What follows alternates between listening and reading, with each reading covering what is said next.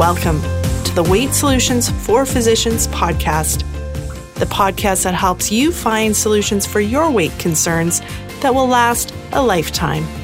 You've got this. This podcast contains general educational information on weight loss for physicians. I am not providing medical advice, and listening to this podcast does not create a physician patient relationship. This podcast does not replace the need for consultation with a licensed professional, and no information should be relied upon unless you have obtained specific advice or treatment from myself or another physician. Please review the terms and conditions located at www.weightsolutionsforphysicians.ca before continuing. Welcome to episode 162 of the Weight Solutions for Physicians podcast. I'm your host, Siobhan Key. Thank you so much for joining me today. I have an exciting guest. I enjoyed this interview so much. Dr. Sylvia Gonson Bully is joining me. She's an internal medicine physician and obesity medicine physician. And she helps people lose weight using exactly what I talked to you guys about a customized approach and really understanding how your body needs to lose weight and how your mind needs to lose weight and really approaching it from that standpoint. I, that's why I enjoyed this interview so much because we speak the same language. It was great to just have a chance to sit and chat with her. She is an author. She has a book entitled Embrace You, and you can find her at embraceyouweightloss.com. I hope you really enjoy it. Now, we did have some issues with connection, and I'm hoping that we will be able to edit it out where you can hear and listen comfortably. If there are a few glitches in this interview, I apologize for it. It was just such a good interview that I didn't want to um, miss it or or not share it with you because of some connection issues. So if there are a few left after editing, just bear with me and listen for the content because there's really good tips in here. What we're talking about in this interview is how to know what you should weigh. If you're wanting to lose weight, how do you know what weight that should be? And that is what we're talking about. So hang on and check out the interview. I was also just going to ask you for your help. I want your help getting this podcast out there. If you're listening to this podcast and you enjoy it, could you share this episode with somebody else? Or could you take the time to go and leave a review wherever you listen to this podcast? All of those things help this podcast get found. And when the podcast gets found, more physicians get helped so that they're not suffering with their own weight. So if you could share something about the podcast, share this episode on your social media or with a friend, or head on over and leave a review. I would really, really appreciate it. All right, let's get to the interview. Have a fantastic day, and I hope you enjoy this. All right, welcome to the show, Sylvia. I'm so happy to have you. Welcome. Thank you. Excited to be here. Thanks for having me, Siobhan. Let's start by just having you introduce yourself to everybody and tell a little bit about your personal story.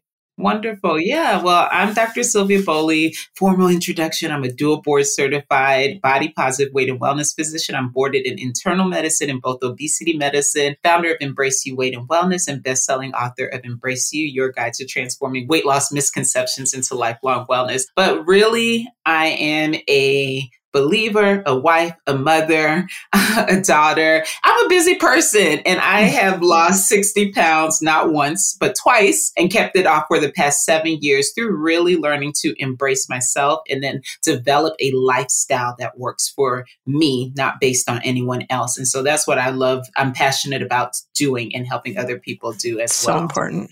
I talk yeah. about that a lot of like the need. It can't just be a diet somebody else hands you. It has to be like a customized, personalized approach uh, that actually addresses everything that you need to address. yes, yes, your whole life. Absolutely. Yeah. And we were talking a lot before we actually hit record. We had some really good stuff, guys, that we didn't actually record. but tell us a bit about your experience as a physician and like where you feel your weight issues came from with that 60 pounds. Yeah. So, you know, I was one of those people who people probably hated, really honestly, where I didn't have a weight issue growing up um, in the traditional sense, in that I was always normal weight. I was very active. I grew up in a family of restaurateurs. There was food all around me all the time, and we celebrated with it. We mourned with it. You know, food was a big part of who we were. So through that, I developed kind of a habit of emotionally eating. But what I would do is go back and diet. So it went through that cycle of, okay, overindulge, then diet, get your weight back down. And I was deathly afraid of gaining weight, honestly, because my grandmother, Sylvia, who I'm named after, she had diabetes and hypertension and eventually had a massive stroke. And really, when the doctors, they blamed everything on her weight. They were like, it's her obesity, and that's the reason why. So I was so scared of gaining weight growing up. And that is part of why I was calorie counting from the age of 15, even though I was always around food. So when I think about like my foundation of like what I call disordered eating, it's not a true eating disorder, but we have that diet culture, really like calorie counting. That's where it's really started. And Fortunately, I had the metabolism to kind of keep up with this, but pregnancy was that hormonal trigger that like caused my grandma Sylvia obesity genes to kick in. And so I gained 60 pounds with my pregnancy with my son. And, you know, I was like, oh my gosh, I can't believe this. How did I let this happen? But, and I thought I would just lose it by doing calories in versus calories out. Well, this also coincided with the busiest time of my life. I was chief resident of a like inner city internal medicine program here in the DC metro area. And then also, you know, so navigating that we decided to move to a new city to Richmond, Virginia, just to try something new out of the city. So we moved with our son. My son was then diagnosed with late onset Hirschsprung's disease. So he had to get surgery and it presented with an obstruction essentially.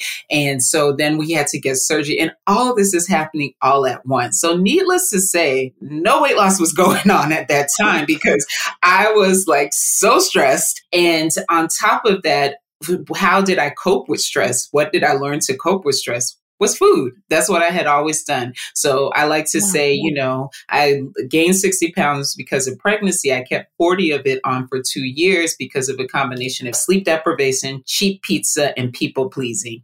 And that is really what kept it on. And so when I finally decided, hey, I'm going to lose this weight, I tried to go back to doing it the way that I always have, which was calorie counting. But really, I did not have the bandwidth for it, nor did I have the time. I mean, I was seeing 23 patients a day in a busy clinic at my new job, coming home, having to take care of my son because my husband was commuting four hours a day. And then, of course, doing all the charting of primary care. And so it was just, it was tough. So I set up this aggressive plan. I was like, I'm going to, no more sugar, no more rice, no more pizza. I'm going to calorie count and I'm going to exercise an hour each day within one week Guess how much of that I had done, Siobhan? My guess would be you may have had one good day of that and then life got in its way. I don't even remember classic. one good day. the perfectionism is like, I don't even think I had one. But it was, I did not do it. And so I just felt like an incredible failure. I felt like yeah. frustrated. I'm like, this is what I always said I didn't want to do. Oh my God, I'm going to get diabetes and then I won't be able to practice. You know, you were going down that rabbit hole of all of these things. And so I, I confided in one of my girlfriends who we've always dieted on and off together. And I thought she was going to be like, you know, try this shake, try this protein. But she told me something that changed my life. She was like, be nice to Sylvia. I like her. Mm-hmm. And just that simple phrase, like be nice to yourself, I realized I'm like, I'm not, I'm talking to myself in a way I would never talk to a patient. I would not talk to my husband that way. I would not talk to my child that way. Why am I being so unkind to myself? So, really, that call to self love and self compassion was like a spark for me. And when I did that, I realized that if I was really being nice to myself, I wouldn't put the pressure of trying to make all these changes at once. And I wouldn't put the pressure on of trying to exercise an hour every day when I didn't have time most days. But I, could I do 10 minutes? I would focus on what I could do. And so I started making those small changes. And then it opened my eyes to something that was even more life changing was that everything we learned in med school about weight was wrong it was wrong because here in the States, obesity wasn't recognized as a medical condition until 2013. And I had oh, graduated in 2010. So that just showed to me that I needed to learn all that I could. And as I did, I really realized it was bigger than calories in versus calories out. But really, as the Obesity Society says, it's energy in versus energy out. And my energy was being depleted and distorted in so many different ways as I was trying to manage stress, as I was people pleasing, as I was trying to be the perfect doctor, the perfect wife, all of these things. So that was what really changed my relationship with my body and how I approach weight. I love everything that you're saying here because it's exactly what I talk about with people. Like, mm-hmm the need of, you know, taking what we can learn from different resources and different, our education and other places, but then giving ourselves permission to apply it to ourselves in the way that it actually works in our life that we think mm-hmm. we're going to be able to continue to. Cause that's when you told me your plan of like just cutting it all out and being perfect with your exercise and stuff it's just so classic. Like so many physicians, when we want to start losing weight, we set such high standards for ourselves, mm-hmm. which we do in every other area of our life, right? Exactly. But then they're unattainable. But then when they were never attainable in the first place because of all these other important roles we play, mm-hmm. we beat ourselves up, which is exactly what you said. Like we take ownership that we didn't do it right, even though it was never attainable in the first place. So I love everything that you're talking about. We're peas in the same pod when we're thinking about this. and so when before we started recording, we talked a little bit about just kind of the residency experience and its trigger for developing eating habits. And I think it's not our main topic. We're going to talk about like how to know what you should weigh and stuff. But I do think it's such an important topic to talk about because that residency experience does have some ripple effects out into our worlds mm-hmm. afterward. Can you speak a little bit about that? Sure. You know, on one hand, I loved med school and residency, especially residency. I'm like, I get paid to learn as a uber nerd. I own it. I call myself a cool nerd. Like, I'm like, I get paid to learn. I learned. I loved it. And that's part of why I was became chief resident, right? Because I loved it so much. But the downside of it is, again, as we kind of talked about, being a woman in medicine, which we don't talk about, we came into a very male dominated field initially. Now, thankfully, not so much anymore. And so I almost feel there was a stripping of who you are to kind of show that you fit in, that you fit the role, that you fit who you're supposed to be as a doctor. And really, how we kind of cope with that stripping of yourself is then food becomes an easy way to soothe and to comfort yourself. And all throughout my residency experience, there was always easy access to very, to fast food, to the cheap carby, fatty kind of things, which we call comfort foods here in the States. But that really is what kind of got me through. And so, again, as an emotional eater, that's really what I went back to a lot of times. And so, it's been interesting on my own wellness journey. And initially, it started off as a weight loss journey, right? I was so focused on the scale and getting those numbers down. But again, as the picture got bigger and I realized that it's about so much more than the scale. It's about truly energy in versus energy out and rechanging my whole lifestyle. Then I realized that part of what needed to heal was the parts of me I lost in residency, the parts of me that I kind of gave up. And I'm not even talking about like really deep stuff. I'm talking about simple things like crafting. Okay. Like I like to make it, I'm an arts and crafts person. So I realized that was a hobby that I just like, I don't have time for that. I need to do this. You know, you get so used to saying, I don't have time for that. And what we don't realize is a lot of time, I don't have time for that translates to I don't have time for me. Because during that residency training, you are kind of taught you don't have time for you. The focus is the patients, the focus is pleasing your attending, it's pleasing whoever's around you. And do you need to use the bathroom? Do you need to go on vacation? Do you need, I don't think so. You know what I mean? So if part of the healing that had to occur was re embracing, re falling in love with that person that I lost during the training process. And really then that opened the doors to see, okay, how can I restore like enjoyment, peace, and prioritizing myself in my life? Yeah. And I think that's such a, the losing us piece is so important because we lose it. I agree with you in medical school and residency. But then also, I think the other place we lose it is in motherhood.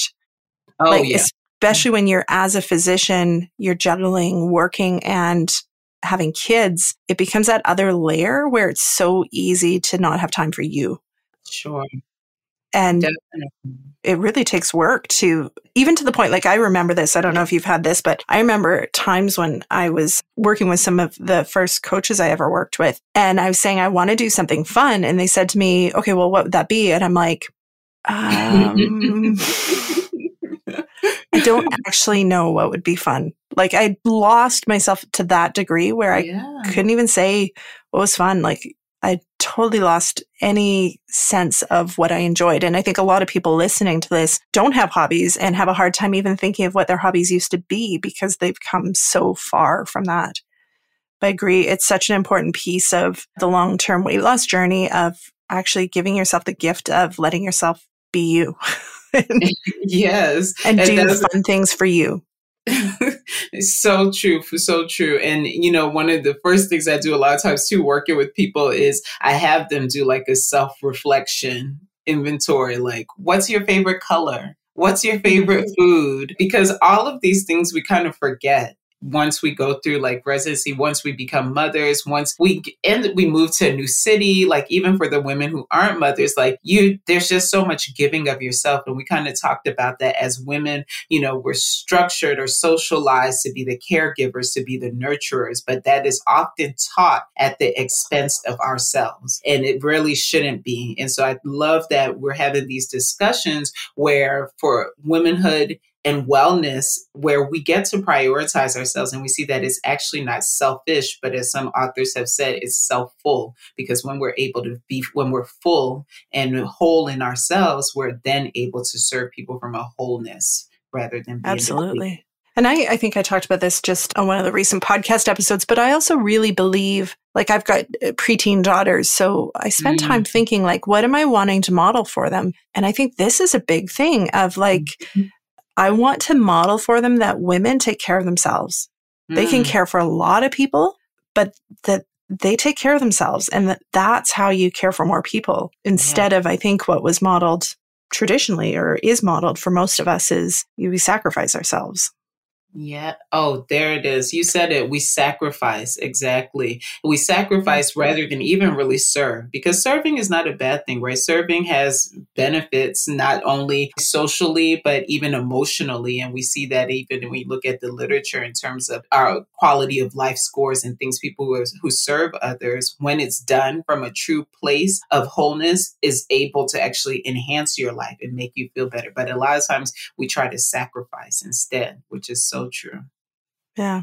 Such good stuff. And like so, so important. If any of you guys are listening to this episode and your brain just wants to focus on, yeah, but what's the diet? What's the right diet answer? No. Like go back and listen. Like it's the diet isn't the answer. Like, yes, you have to make food changes to eat, of to course. lose weight. Mm-hmm. But the way you make food choices and you make them where they're sustainable is you care for every other aspect of yourself and you make the food choices that actually feel good because you're caring for yourself in those food choices. That's the answer. And it's not a straightforward answer. And I know we really wish it came written down on just a sheet that we could check off, but it takes work. It takes time to figure it all out. it does. And it's a journey. I think a lot of times, yeah. you know, for those of us who grew up in diet culture, and I totally get that, like, you know, there ain't a diet on the market. I don't know because even before I became a doctor, like, I I was there for it. I'm here for it. What is it? Cabbage soup? What juicing? I'm here for it. You know, so I get that life. I'm, I understand that life. And I know friends who are still in that life. Even though I try to teach this, I still have to gently remind them so I think what we're really driving at is what is your motivation? What's your why? Because a lot of times we have been taught to focus on the what right? What diet? What food should I eat? What should I weigh? But really, before the question that should precede the what is the why. Why do you want to do this? Why do you eat at night every night? Why do you go at 3 p.m. and eat a whole bunch of candy. Like, why? Because understanding that why will then help you develop a what that works for you. And so that is the piece that's missing. We've, we kind of have been taught to start in the middle, right? Just at the what, but the foundation is the why. And so that's the point that we're trying to make here. And we're not saying it's going to take forever. I think both Dr. Siobhan and I, we both have tools, right, to help you because we've gone through this journey and we want to help facilitate so that it won't take forever for you to go to figure it out. But the point is that you have to be willing to go there. And part of how we have survived as doctors, I know for myself, I'll just own it for myself as someone. And we're not, we're so off script right now, Dr. Shaw, but that's okay. this might be what the people need. But like for myself, I like, you know, we learn to kind of have a mask as we go through medicine emotionally because when we put that white coat on, we're not supposed to have feelings. We're supposed to be able to sympathize, but not necessarily empathize. We can say it's empathy, but it's really like, let me feel, but let me not feel too much. And I would say, honestly, part of even this awakening and coming back for me was just reconnecting with emotions and those uncomfortable emotions, right? Like that's some of what we're trying to hide when we're eating and things like that. Those uncomfortable emotions like sadness, like dag, I've been working on the pandemic front lines for 20 months. I've seen people I never thought should die die. Like, and it's so hard because we're taught to kind of like soldier through and not even think about the emotional toll of that. And food becomes an easy escape for it. So I think part of what we're talking about now is being willing to sit through those uncomfortable emotions of asking why, because why can be very difficult. Why can be hard to admit to yourself that, hey, I don't know what my favorite color is because I haven't checked in with myself in four years. so mm-hmm. it used to be hot pink, but I don't know. Yeah and I really think too important when we're talking about asking yourself the whys of like asking yourself the whys in a very compassionate way. Cause we can say why with a real judgmental tone in our heads. Mm-hmm. Like, why the heck are did like why yeah. are we here again? Why haven't we done this? And it's more like interesting. Like I wonder why. Mm-hmm. Like a mm-hmm. kinder, compassionate tone is what we're talking about. Just not all whys are created equal. no, that is such a great point, especially when we're talking to ourselves. Like, kind of getting back to what I said, where my friend was like, be nice to Sylvia. I like her. And same thing is like even insert your name here. Be nice to Siobhan. Be nice to yourself. Like and ask the way that you would ask your child, that you would ask a child, that you would ask someone who you love dearly. And that's what I think it comes down when we talk about self love, like that relationship with yourself, that you love yourself dearly. What would that look like to speak to yourself in that level of kindness? I love all of this. And there's so much like you and I, I think could talk for quite a few hours on these different topics. But let's shift to the weight stuff. So yes. what we were talking about before we started recording is there's always that question of what should I weigh? And we as physicians, having gone through medical school, mm-hmm. tend to be very BMI focused mm-hmm. of, you know, I need to be this specific BMI. I would like to be in that nice little green normal area when you look up the charts. Mm-hmm. But you know, it's really interesting because I think as physicians, physicians know the BMI doesn't tell the whole story, but when they're applying it to themselves, they're using that in the scale measurement as like their whole definition of are they doing it right? But let's talk more about what are the other options? Like, how do you actually know what you should weigh? Yes. All right. Now, this is a topic I'm super passionate about, so I'll try to be succinct. but so I divide it into two things. When I think about weight, I think about in two components your healthy weight and your happy weight. I like to say that healthy weight is facts. That is the clinical evaluation, and we'll go into detail about that. But happy weight is feelings. It's how you feel about yourself. It's when you look in the mirror, you're like, man, I am that girl. You know what I mean? And you feel good and you walk with that confidence and you know that you're just content in who you are in your body. So that is different from healthy weight. And no one can tell you your happy weight only you decide it, even though there's a lot of societal noise that tries to influence it. So let's talk about healthy weight though, because first of all, I like to say BMI is a lie just because it's catchy. But of course, that is not all to the story. But if you go back, can I indulge me in just two seconds on a history lesson? Because a lot of people don't really understand that the origin of the BMI did not start in the medical field. It actually started with a Belgian anthropologist and mathematician, Quetelet. Adolphus Quetelet. He, in 1832, just made an observation, as anthropologists and mathematicians do, that as the Belgian people grew that their weight changed in proportion to their height in meters squared. He said, This is cool. Oh my gosh, look at this formula. And he made a formula of it. And at this time, it wasn't called BMI or body mass index. It was just an interesting calculation. So fast forward from the 1800s to the 1900s. In 1972, Dr. Keys no, well, you're key. So no relation. I, I, don't actually want relation to this one, probably. if it's the same Dr. Keys I'm thinking about. So Ancel Key, he figured out that he was trying to find a way to standardize the insurance data. So insurance companies basically had this discriminatory practice of charging people more based on how much they weigh. Well, hasn't really changed much right now, but back then it was very arbitrary. So basically they would just like pick a weight and pick a scale and they had these life tables and that's what they determined them by. So he was like he kind of standardize this and formalize it. And so he thought back to that little formula that he had read about from Quetelet and he said why don't i use that? We'll take the weight divided by the height in meters squared. so weight in kilograms divided by height in meters squared. and we'll call it the body mass index. So he starts doing this and they initially arbitrarily kind of pick a cutoff and they said which was 30 and then started using that as the threshold for people being overweight or having obesity. It got adopted by the national institutes of health and the world health organization in the 80s and then that is how we kind of have gotten used to using the body mass index. But from its inception there was two important things you have to know. It was never meant to be an individual assessment of weight or health. It was always meant to be on a population base. So that is to say, when I look at this BMI table or this BMI chart, as you know, so I'm someone who I, I know I look really tall, but I'm actually only five three, so 63 inches.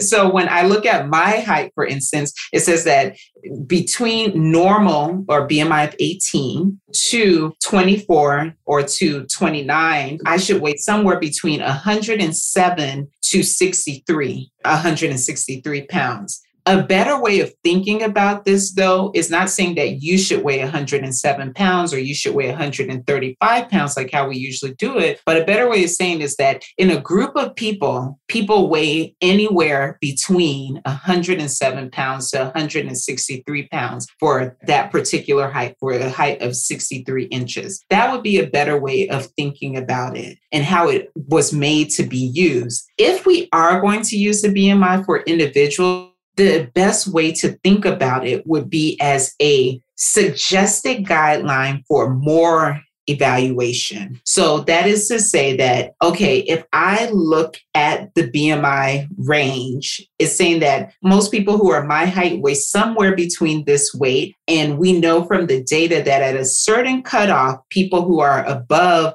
let's say a BMI of 30, and that changes based on your gender, it changes based on your race and ethnicity, it changes based on your age, it changes based on your athleticism level or your muscle mass. So there's a lot of caveats to where your cutoff for BMI is, and that has to be taken into account. But once I get to that particular level, then I'm more at risk for possible metabolic health diseases or specifically fat mass related diseases right? Because really, the problem, the greatest flaw with the BMI is that it just looks at total body weight and it does not take into account body composition. And really, it's not just that total body weight on the scale, but we're really what we're trying to assess is your body what level of excess adipose tissue or body fat do you have that's putting you at risk for metabolic conditions like insulin resistance, diabetes, heart disease, hyperlipidemia, or, you know, all of these things that are related to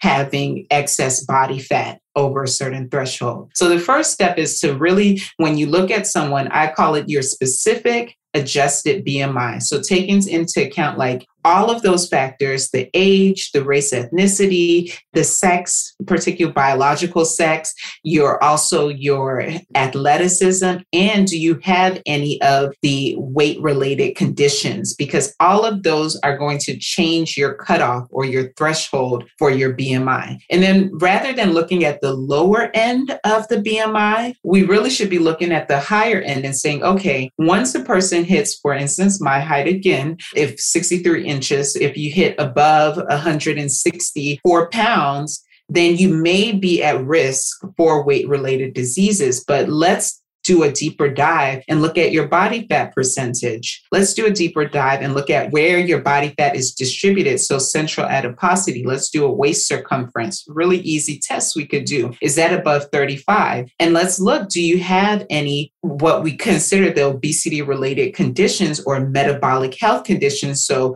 hyperlipidemia, hypertension, diabetes, and see if you have one or two of those, or you have risk factors for those, then all of that is going to define your happy weight. So, that is the level of detail that should go into figuring out an individual's happy weight instead of just looking at a BMI chart and saying, okay, you need to weigh that. And really, what it comes down to, if you read in between the lines of what I'm saying, it's going to be a range. Your healthy weight is actually a range. It's not just one particular number because, and that makes sense because when you think about it, our body weight fluctuates. Most human beings, even in a given day, your weight is going to fluctuate between anywhere between three to five pounds in the day. So if you weigh yourself in the morning, and then weigh yourself at night. If you're a science nerd like me, you'll see it's going to weigh you weigh. And that's because of the pull of gravity. That's because of digestion. That's because of fluid retention. So many things that go into that number on the scale outside of your control, outside of just like what I ate or how much exercise I got. So that's a lot. Tell me.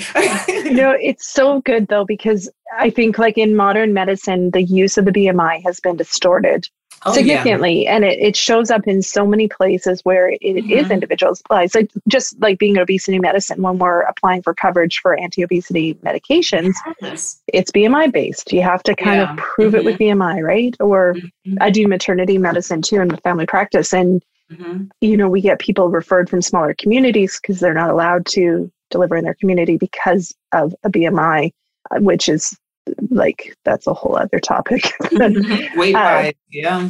I know. And so it, I think it's so good for us to hear and be reminded of this is what it was actually intended for. It's been taken and distorted. Mm-hmm. And through kind of how it's been approached, we've been taught to apply it to ourselves as individuals and to others as individuals. Mm-hmm. And like as a med, as it's when we're applying it to ourselves as physicians, I think it's really our brain often applies it as a am I good enough? Like, yeah. you know, am I in this normal range means I'm mm-hmm. good enough. And if I'm outside of it, there must be something to be ashamed of. I think is how our brains often look at this. And so I think it's just so good to be reminded it's it was never meant to do that. It can't measure that. Not yeah. to mention the whole thing that your weight doesn't define your worth and all of that, but but the BMI for surely doesn't. Exactly. And it's just, again, I, if we take nothing away from what we just said, it is a starting point for the conversation and starting point mm-hmm. for the assessment of your true metabolic health, right? And because ultimately, as we talked about earlier, the why, why are we doing this? Why, what is the point of even looking at the body mass index? Like, what were we trying to achieve from it? Why are we doing it? And it was to see where are you at greater risk for your health diseases, for diseases that could impact your life expectancy, could impact your health. And it's just one indicator. Now, I also want to just remind people again, like we said that it's it has to be specific it has to be individualized. And we are just i like to say we're in the prehistoric ages. Maybe we're not quite prehistoric but like i know that i have a i have a dream 25 years from now. I used to say 100 but i think it's coming sooner at the rate technology is going. Like we're going to look back and be like i cannot believe they looked at the bmi and that's how they determine what people should weigh. That's how they determine health right? Because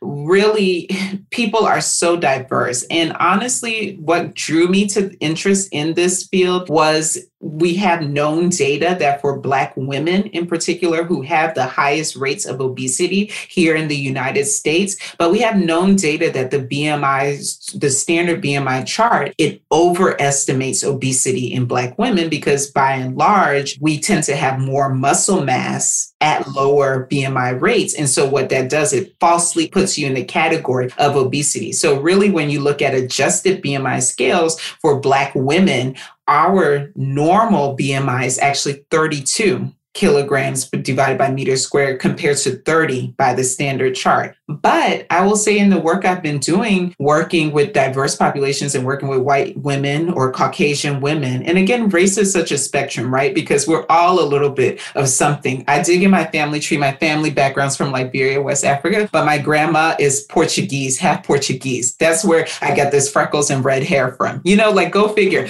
So we're all on a spectrum. And so working with, in particular, Caucasian women, there's no adjusted scale per se outside of like obesity risk factors and comorbidities and age and things like that. But I tend to still see a lot of lower BMI threshold for that particular ethnicity. And I question if that's really true because a lot of times we can achieve a healthy weight even if they never get to that BMI cut off, right? Body fat percentage is fine. We don't have any obesity related and waist circumference is fine, but we're still not meeting that even adjusted BMI. So I think there's just so much more research that has to be done. And we should just use it because we have so much data from it that has been done with the BMI, but it's just a starting point for the discussion. Absolutely. And I think like what you're referencing there too is that the BMI, it says as a population, this group would be higher chance, exactly. but it doesn't say if an individual actually has risk associated with their weight. Yes. Yeah. Nor does it say if you're a healthy BMI that you don't have metabolic risk because we all encounter those, right? Like the mm-hmm. the sort of skinny obese person that is thin and yet, you know, maybe has some adipose like intra-abdominal fat or other metabolic disease, even though their BMI is okay.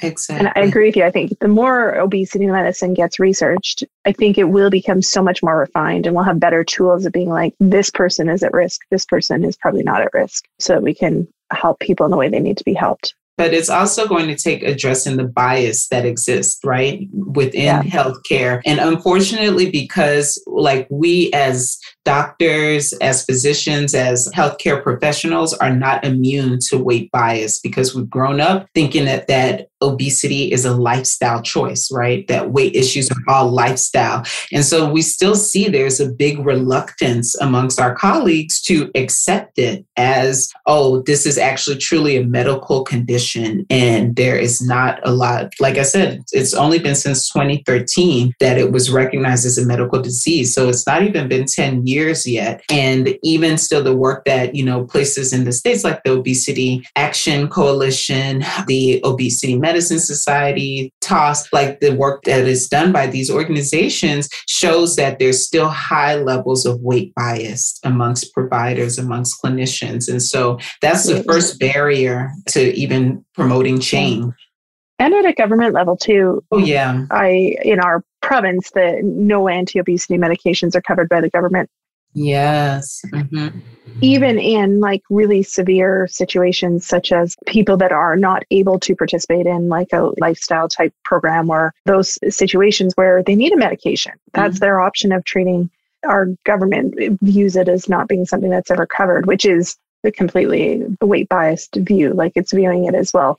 You know, we'll cover the diabetic medication because that's a disease, can't help mm-hmm. that. But, mm-hmm. you know, the obesity and all these other people that doesn't warrant coverage is essentially the messaging that it gives which drives me crazy but same here you're right the same same here. That's a great point because it's the same in the States. Exactly. Yeah. A lot of the things that we're fighting. Yeah. Yeah, and yeah, I absolutely believe in all this. What we've been talking about, the mindset and the caring for yourself, all that is so important in weight management. But there's also people that need medications to control this mm-hmm. chronic medical condition, and it is a very useful tool for a lot of people. And I really hope in the future it will be more accessible for because right now it's kind of a tiered access system for them.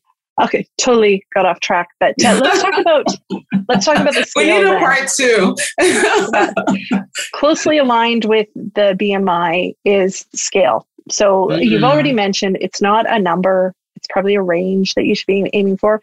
Yet our minds so like to have a specific number that we're defining ourselves by. Yes. What are your thoughts about scale numbers and how to decide where you should be on that?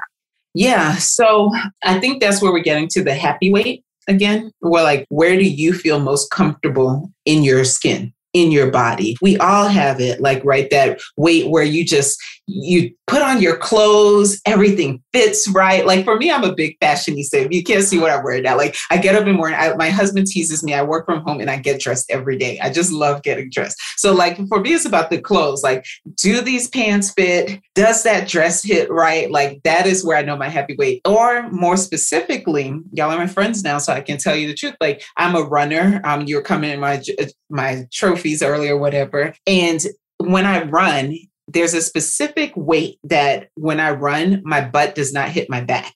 Like if I'm not, if I can run comfortably without feeling like my butt is like hitting my back and like just everything jiggling, then I know I'm at my happy weight because I just feel better. I feel more comfortable in my skin. I move better. So everyone has to define for themselves. I think the easy thing to do is to, a lot of times that gets aligned with a number on the scale, one particular number. But when we do that deeper work, like when I'm working with people in Embrace You, when I'm talking to them and saying, well, okay, so you say that number for you is that, right? But when you, is that the only number that you can fit in your clothes? Is it only at 150 that you can fit in your clothes? Can you only run comfortably or walk comfortably when you're at that number? And then, really, if you think about it, it's more of a range, right? There's even for our clothes, it's not only if I'm 145, can I fit into this dress? It's actually like, oh, I can fit in it for about there. And usually that aligns well with the healthy weight range as well. So I think once you embrace that, that number on the scale has so many variables and so many things that affect it, and it can go up and down.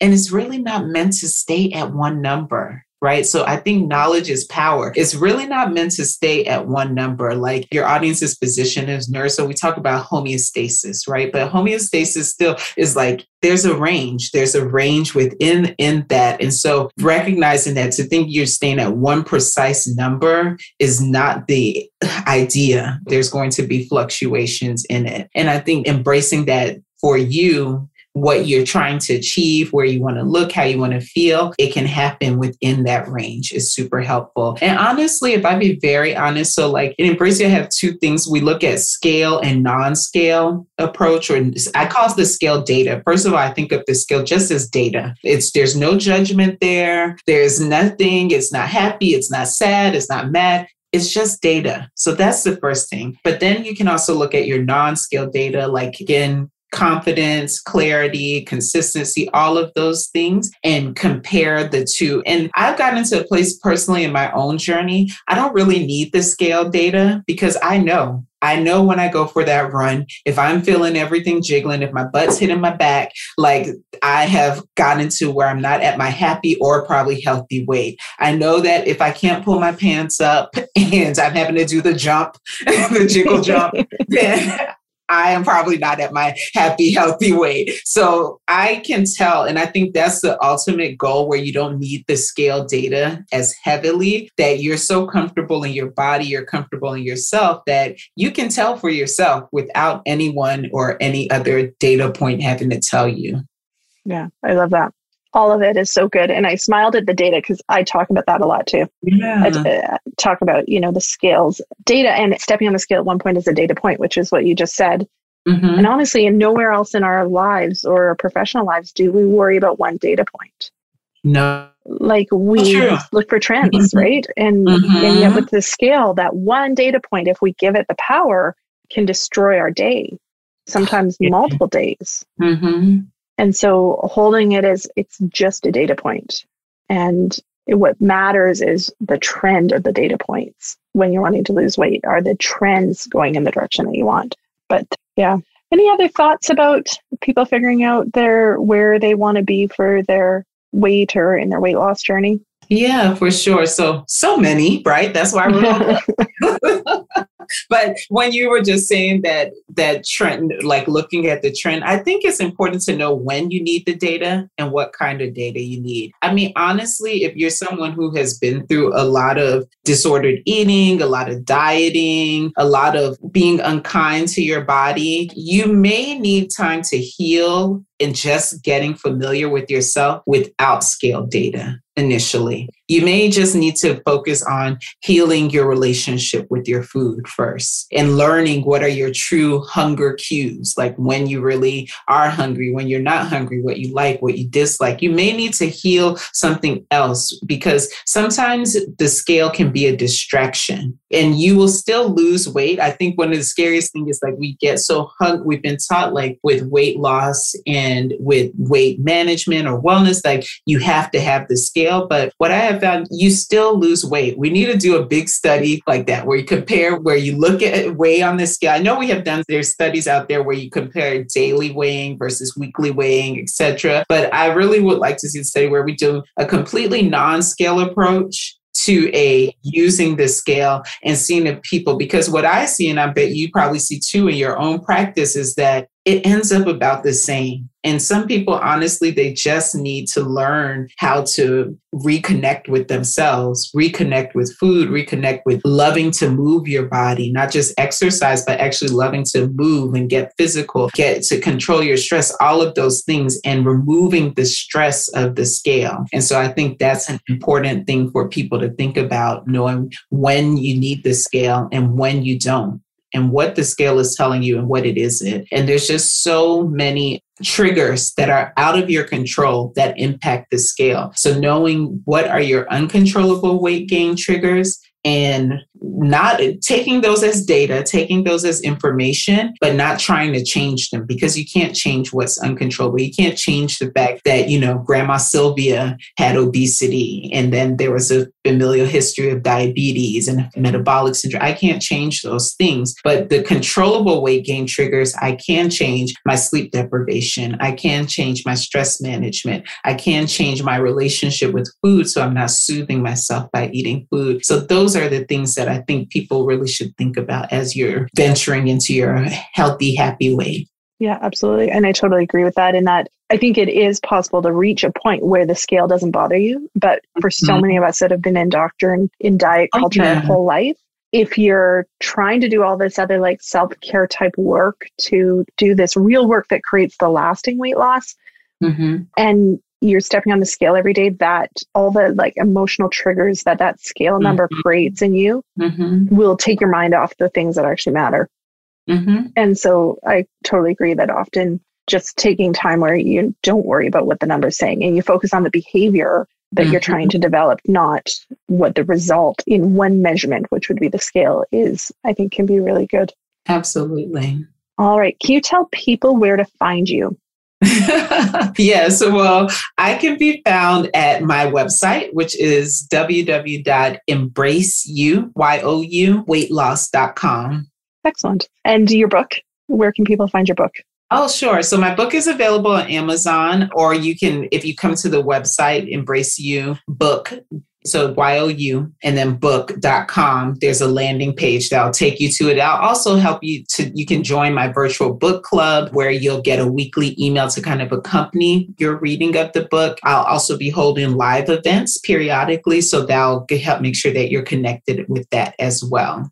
And then on all social media platforms as well at Embrace You MD.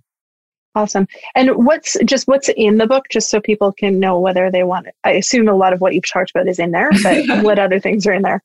Absolutely. So, the book, first of all, I guess we should reintroduce. The name of the book is Embrace You Your Guide to Transforming Weight Loss Misconceptions into Lifelong Wellness. And really, what this is, it is not about me or, you know, just sharing my journey or anything, but this is about helping you and empowering you with your own individualized wellness guide. It'll help you lose weight, but it also will help you dive into those other parts of your life, like we talked about, that you may have forgotten and that are contributing to that number number on this scale. So each chapter takes you on a journey. So we first chapter is release perfectionism and embrace progress.